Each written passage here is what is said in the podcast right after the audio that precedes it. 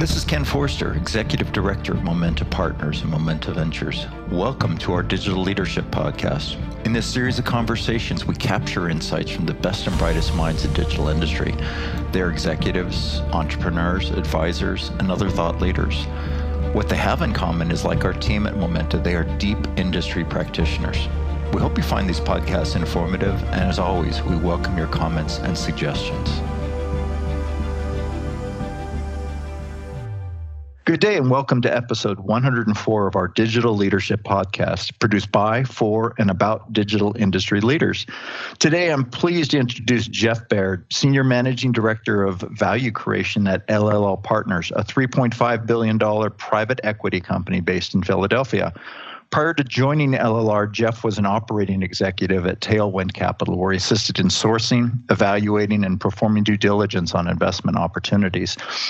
He previously served as president of the product and technology group at AGT International, where I first met him, CEO of 3i Mind, and vice president and general manager at Avaya. Early in his career, Jeff was the CEO of mobile technology firms Comtag and Extempus and COO of Psion Computing. He received his MBA with distinction from the London Business School and a BSc in cybernetics and mathematics from the University of Reading in the UK. Welcome, Jeff. Uh, thanks, Ken. Always uh, good to uh, connect with you. I'm looking forward to our conversation. As well, as well. So, uh, as as always, let's start with your professional journey. Tell us a bit about your uh, background and how it has informed your views of digital industry.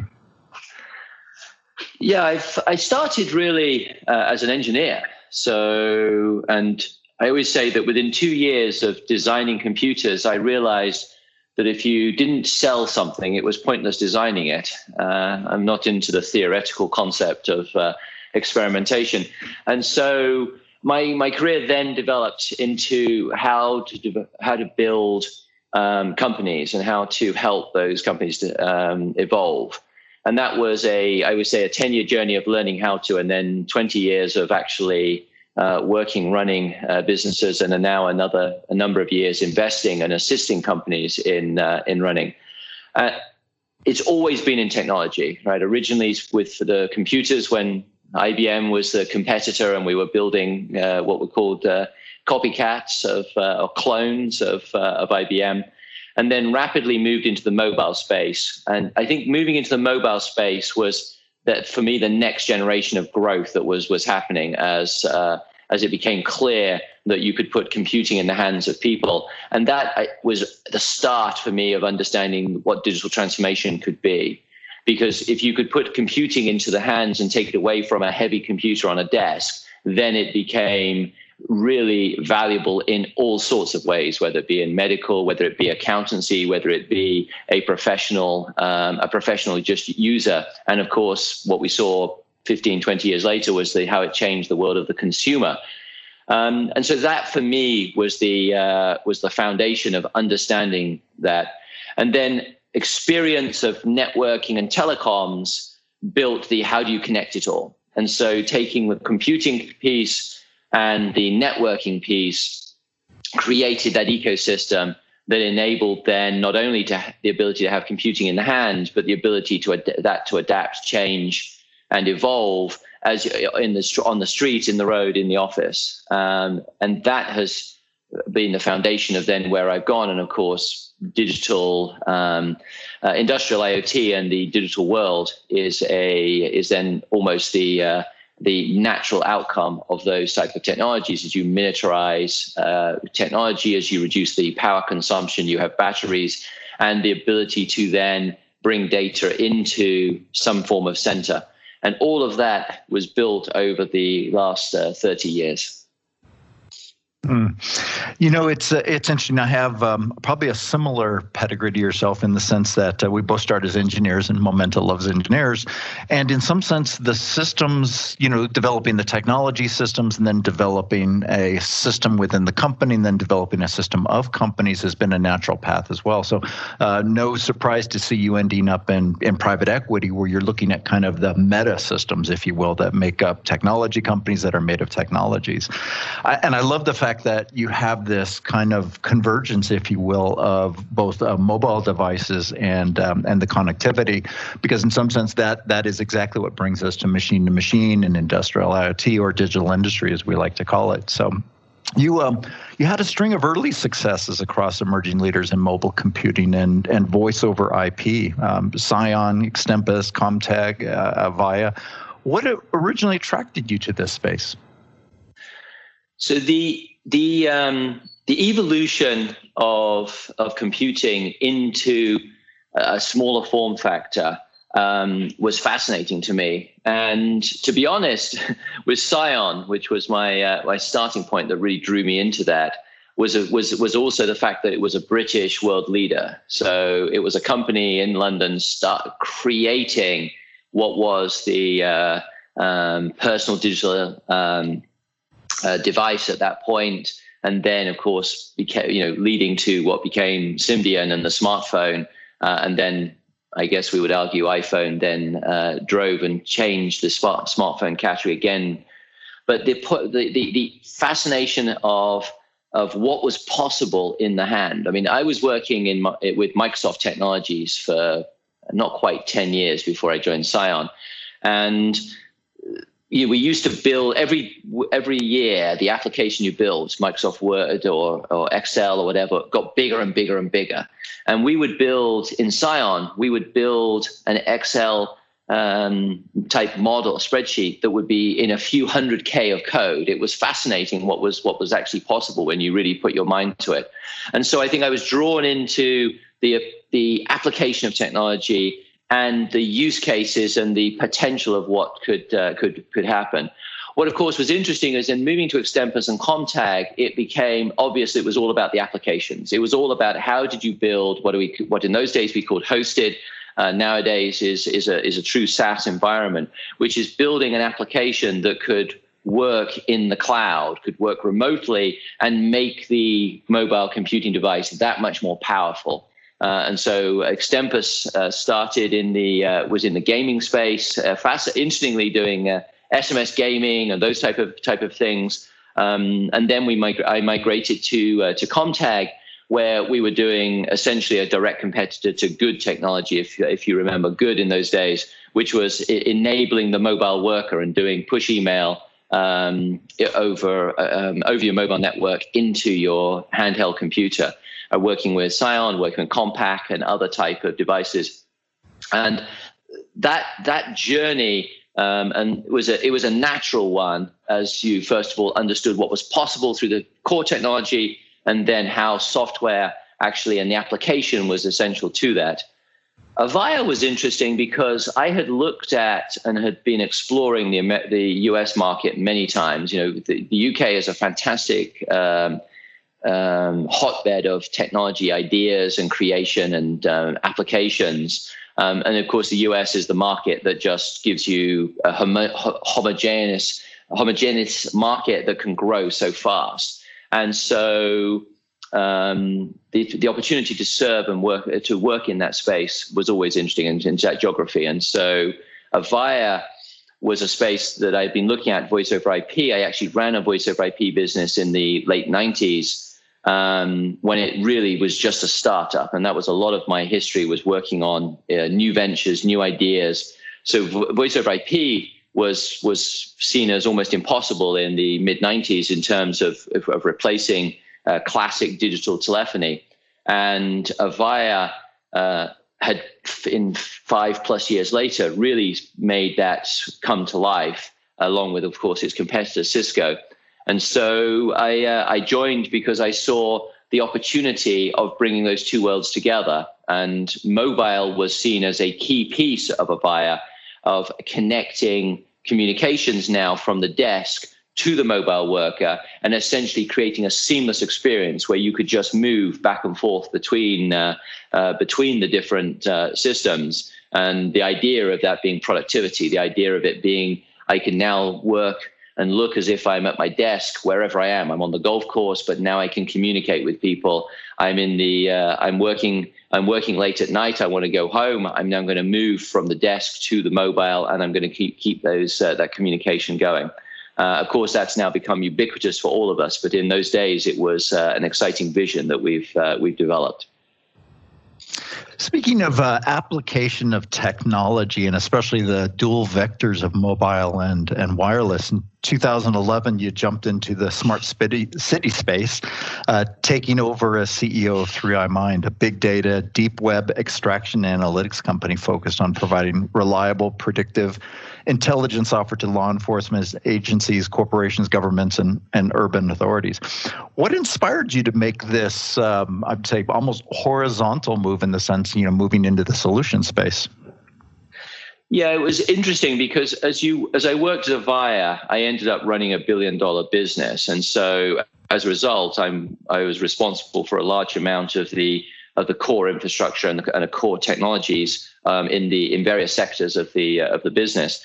Um, and those uh, gave me a real appreciation for the need for data and the opportunity for data. And I think in 2011, it was very clear to all of us and to the industry that um, data analytics and the uh, application of machine learning and anomaly detection and other things was going to become a real uh, a real opportunity in the market and and ch- and change the way uh, we work, and it still is uh, in that uh, in that sense going to uh, going to do that.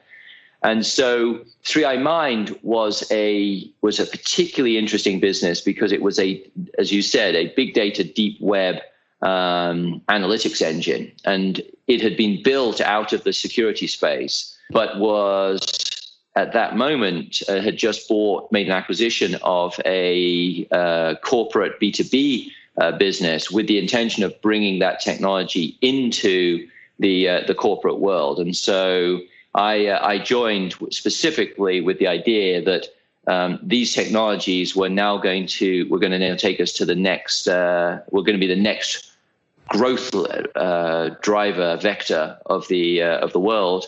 And um, building those skills and building that capability would be valuable. And of course, by then, my skills were not what I would consider in technology they were skills in how to run companies, how to manage teams, how to bring the right resources and assets to a uh, a solution, and hence uh, hence that move. Mm. And you no doubt did well since the company was merged into AGT International, actually, where you and I met, um, where you where you were president and GM of their product division. AGT was quite prominent, I remember at the time, in the Cisco IOE ecosystems and conferences, or Internet of Everything, as they called it, which was, um, um, I guess, right around. Oh man, I have to say about 2014 timeframe. That's what right. were some of what were some of your key lessons at the front lines of uh, smart cities? So it's interesting because when I, um, you know, as we merged into um, AGT, AGT had a successful um, infrastructure business that was serving um, on the edge of cities, uh, but serving a lot of oil wells, oil fields, etc. And what was, of course, when you get to a refinery uh, of 30,000 plus uh, employees, it's like a mini city. And so we we found that there was a real opportunity and need to to develop and build services there. And so we we developed into smart cities. Um, and that became a key uh, a key focus uh, of, of ours. And I think what we um, what we what I what I found from that was that a true it was a truly deep understanding of how the connecting of sensors could build a digital footprint of the world and how this could then be used to react to needs. So, as you know already, of course, very well from the industrial IoT, you know, the natural instinct, uh, the natural idea of being able to connect and monitor a, a fleet of trucks, a, a um, an oil uh, pipeline, etc. That those are obvious uh, opportunities. Um, in a city, you have so many different moving parts, and the the, the um, management of those cities is trying to figure out how to optimize it. They're dealing with so many different factors. They're dealing with either population growth, they may be dealing with population decline, they're dealing with um, with uh, floods, they're dealing with traffic, they're dealing with um, security. They've got climate change to think about. They've got pollution to to think about, and the kind of application that we're that we know about of how it works in B2B is is is highly relevant to the uh, to the city. And I think that was one of the, the key lessons was that if you could manage, if you could monitor your traffic in a more efficient way, uh, sorry, in a sharper way, you could be more efficient at how you then managed your traffic and actually routed it. In terms of pedestrians, pedestrian traffic management can be done through mobile signals, through Wi Fi signals, all anonymous, for example. So, really interesting um, piece there of using sensors, physical sensors, and using soft sensors and bringing all that together into, into a dynamic system. Uh, you already talked about a system of systems. The idea that uh, traffic has a system, um, license plate readers, for example, give out data and information originally considered to be used for um, uh, for monitoring or for toll collection or for other things. But in fact, you could then use it for flow and for traffic flow. Uh, like I said, mobile phone signals can give out information and give you an idea of how people are moving. Bringing all that together gives you the ability to then start planning. You looks for hotspots, uh, uh, for blockage points, or other things. That extends into. We worked in a number of cities where flood was a major issue, and so you could actually deploy um, various different sensors to to monitor floods, but you could also look at traffic flows to see how they were reacting in bad weather, uh, because that would usually be an indicator. And so what happens is you you you found that you could use machine learning, you could use that anomaly detection, and you could create predictive uh, you could create predictive analytics. Now, of course, what we did find from this is it's hard. this is not a um, a simple application of technology. The um, you do need sensors. Um, you can use the soft ones we talked about, but obviously com- complementing that, that does mean that cities need budgets and they need to be able to deploy uh, those. And so, what I fa- think I particularly found was that there is this is a long term um, program.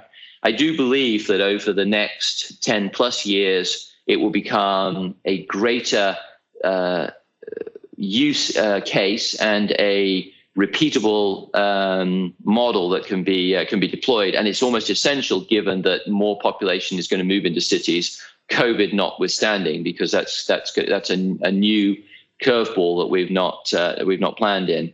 But I see the this is a long term plan, which needs governments to provide budgets to be able to support it, and then I also think that business comes along and continues to provide innovative ways of doing it. And uh, startups are creating, continue to create, and will create more faster, simpler ways of solving the problem using this all this third-party data that is just building constantly. And data is a true sensor, which I think is the probably the strongest learning I took away from smart cities. Mm. After um, AGT, you made the move from, I'll say, operator to operating partner, joining uh, Tailwind Capital, a 3.7 billion uh, PE firm focused on healthcare, technology, business services, and industrial services. I should mention you. You also joined Momenta as an advisor around the same time, and and have been an inspiration to us ever since. What led you to make the move into private equity, and what were some of the surprises in it? yeah, and I have enjoyed immensely the uh, partnership with uh, with Momenta. I think the uh, the work you've been doing and to to watch how you've grown over the last um, uh, five plus years has been uh, a real joy to uh, joy to see. Um, I I was originally um, had been in private equity in Avaya with in a, with a, a Silver Lake and TPG as investors, but as an operator and experienced the the process and in particular the benefits of value creation and in and longer term planning. We were not we took we came out of the public markets and we moved away from the quarterly model and we moved to a model that said this is a business that needs to transform from a hardware business to a software business and that takes a longer journey. And so I had valued what we had done there and the discipline that that that, that had uh, had had provided and so it was an interesting and um, natural course to to start working closer with private equity as I uh, as I moved, in fact, from AGT International, which was in Switzerland, to a uh, back to a US based uh, based role. Tailwind, of course, is different. It was it, it's small investing in much smaller businesses, but the learnings that I brought in were very valuable. I really fell into uh, Tailwinds private equity, though. I was worked with them on a deal um, where I would become the CEO and continue to actually be an operator. But that deal, as sometimes happens in private equity, fell apart. Um, but by then, I was advising them on other uh, technology uh, opportunities. And so I enjoyed bringing my skills, my knowledge, and also my network to a portfolio of companies so much that I made the, uh, the move full time. I think the surprises for me was probably more the biggest learning was that I had spent the whole of my career working in companies that were trying to be globally number one in their category. Sometimes successful, sometimes not, but always with that, uh, that focus. And I saw that as fundamental to success. Working in private equity really led me to realize that there are hundreds of thousands of exciting businesses out there that create real value by being fantastic in their niche. They're either regional, they're very sector focused, or they even have a slice of the value chain that they uh, that they provide a service business that enables the uh, uh, the uh, wheels to uh, to run. I sometimes say it's about providing the shovel, the the handles to the shovels to the miners. Um, and it seems so obvious now, but after you've looked at 400 deals, which I've done, you get a real appreciation for the wider economy and the opportunities that that uh, that that provides. We like to call that uh, base hits, um, and we um, we we say at least on our venture side we do that as much, if not more, than unicorn hunting. Um, you know, to use a ventures term there. All of this has culminated in your current role with uh, LLR Partner, serving as senior managing director for the value creation team. Can you tell us a bit about the company and your role within it? Absolutely. LLR is a um, three and a half billion um, private equity under management private equity growth capital company. So we are focused um, at the lower end of the market on companies that have uh, have high growth now and the potential for continued high growth in their sectors. We focus in the technology and healthcare sector uh, sectors, and, and we bring those uh, both those two together in terms of um, capabilities and my organization is focused on how to help those businesses grow. They are going through typically a scale up change, um, moving through from a, the original founder led, um, maybe single threaded um, focus, and have lots of opportunities in front of them. And so, what I am doing is building a set of repeatable services that our portfolio can benefit from and building a team that can support those services. And the focus for all of that is how do we add value? How do we help a company um, understand the opportunities around tripling its uh, growth, around, uh, sorry, tripling the size of its company, around growing its uh, revenue streams, and putting in the next stage of process needed for the next level of scale. And all of that is done as a founder friendly program. So our intention is to bring a set of services and capabilities that the CEOs and the founders can choose from and can work with us in a in a partnership um, model so that we can be seen um, to provide them true support through the life of the uh, of the investment. You, um, uh, the last statement may have already spoken to this, but many of our listeners um, will think of early PE models primarily being focused on what I'll call sweating the assets of an acquired company, usually having to do with a lot of balance sheet exercises. Um, I think what you've just described is it gives a contrasting view of really what uh, value creation is um, and its balance on on top and bottom line. Would you say that the PE industry in general has completely moved to this value creation model now that you're you're discussing?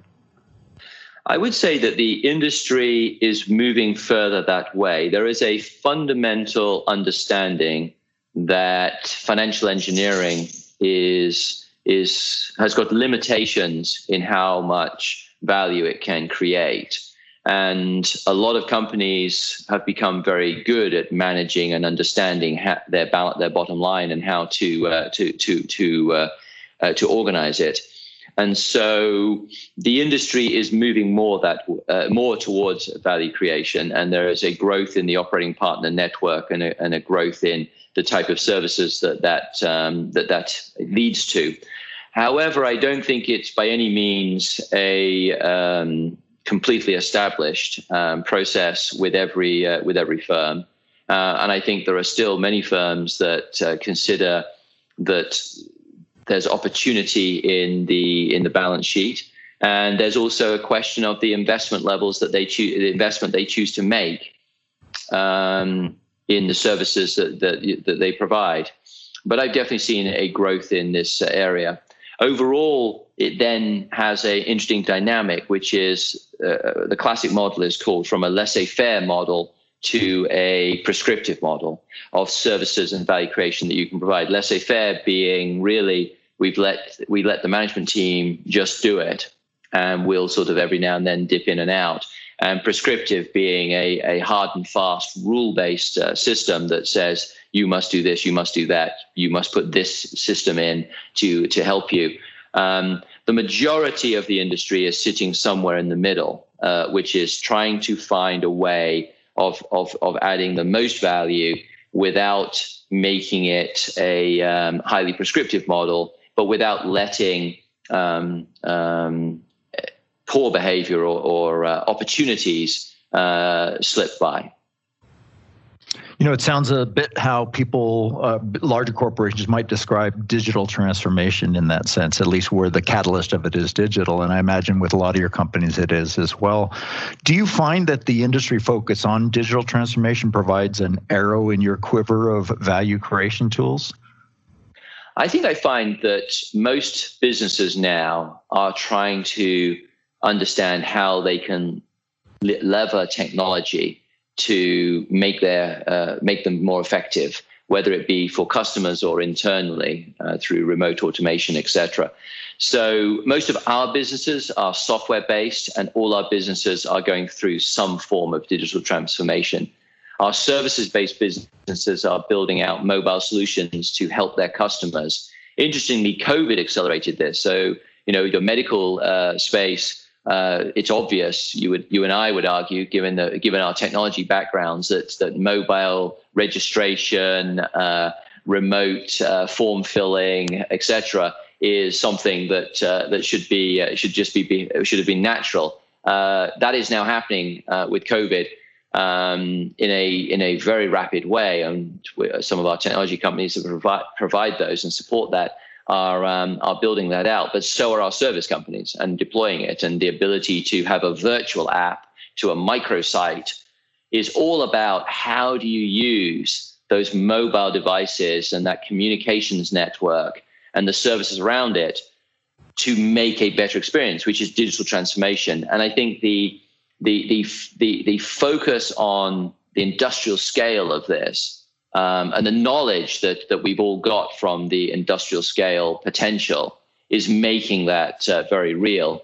And then the other spa- space I would say is that for us is in the medical space, telehealth is also gr- growing rapidly. Um, and this leads heavily on those type, types of technologies and that ability to connect to uh, to users in a in a off uh, uh, an off the um, network way, or rather in a uh, remote uh, manner. Mm. So you've spoken about COVID and its impact on some of the industries you're focusing on now.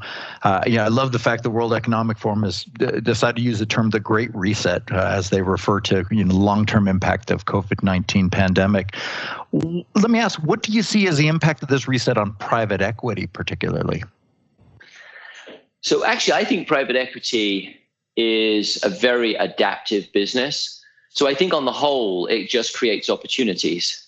I think that clearly there are sectors of the industry of the uh, world that private equity is invested in that have uh, challenges from the, the reset from the retail sector, for example, or maybe real estate, that will will go through a, are going through a, a, substantial reset, and we don't know what the uh, what those industries are going to look like when they come out of it. And so, private equity that's invested there will will have some uh, have a, a path to navigate.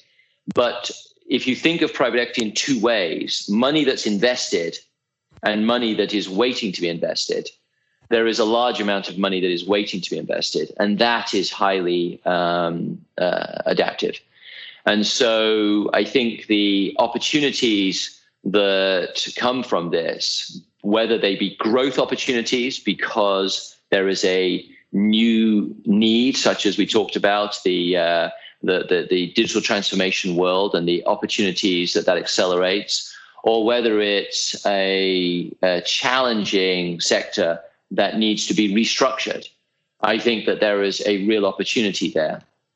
I mean, the one thing that did happen is the whole industry triaged its portfolio in March and April, and it all worked out plans for how, what it needed to do for its firms. Now, obviously, could any of us truly know what the situation in March and April was and what it meant it would be in uh, 2021 is, is, a, is a different question.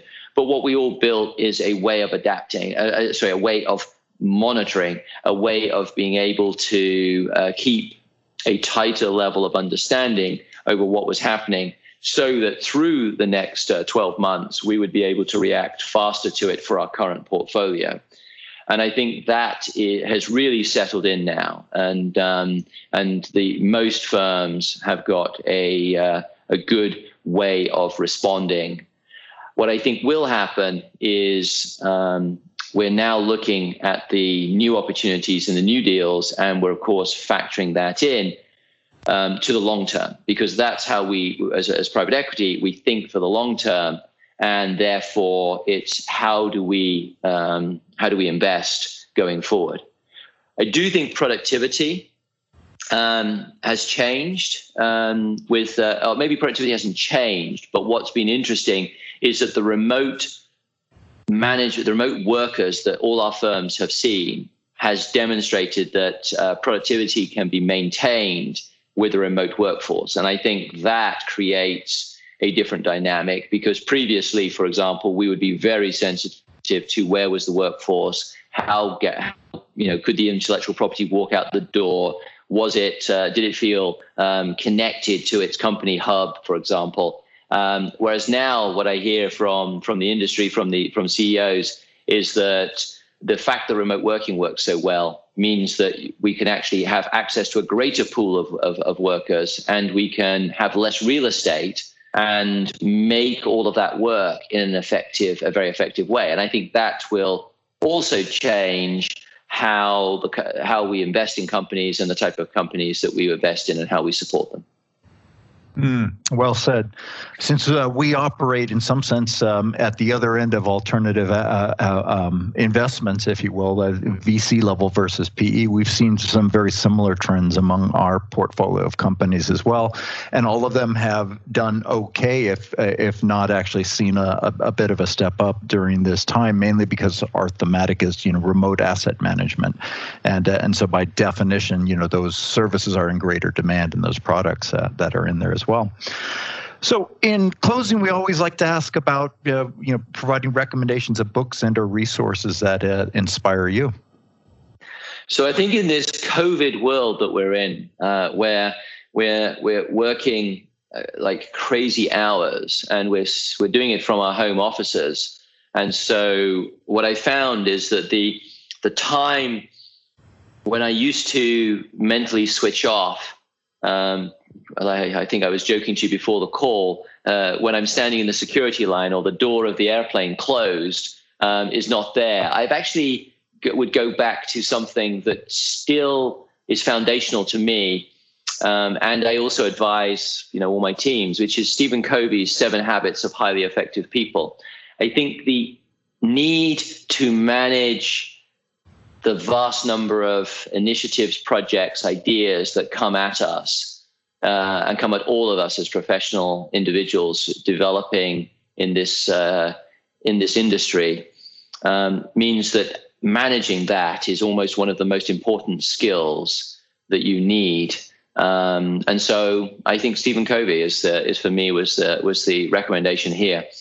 You also mentioned before resources. I will say that we are trying to build our own resources to serve our portfolio of 40 plus companies. What we do is we we, we try to create a pool of, of knowledge, a knowledge base that is accessible to them. And so for me, building that out is is is inspirational because it's about delivering a service uh, to uh, to other people and to 10,000 other employees around the uh, around the uh, the country.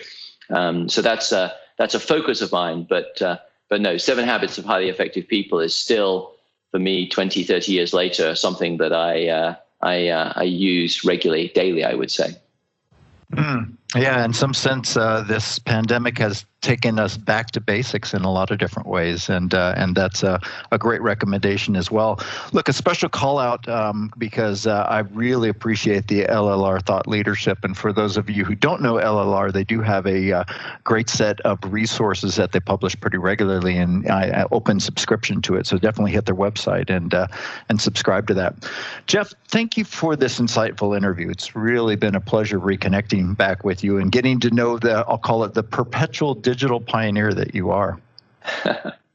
Ken, thank you very much. I uh, appreciate the opportunity to share my my thoughts and uh, experiences, and uh, always enjoy uh, hearing your questions and getting the uh, thoughtful uh, inspiration that you you provide me. So, thank you. Yeah, thank you. So this has been Jeff Baird, uh, Senior Managing Director of Value Creation at LLR Partners, and uh, I'll say a perpetual digital pioneer and digital industry leader. Um, thank you for listening, and please join us next week for episode 105 of our Digital Industry Leadership Podcast series, produced for, by, and about digital industry leaders. Thank you, and have a great day. You've been listening to the Momenta Digital Leadership Podcast. We hope you've enjoyed the discussions, and as always, we welcome your comments and suggestions. Please check our website at momenta.one for archived versions of prior podcasts, webinars, as well as resources to help with your digital industry journey. Thank you for listening.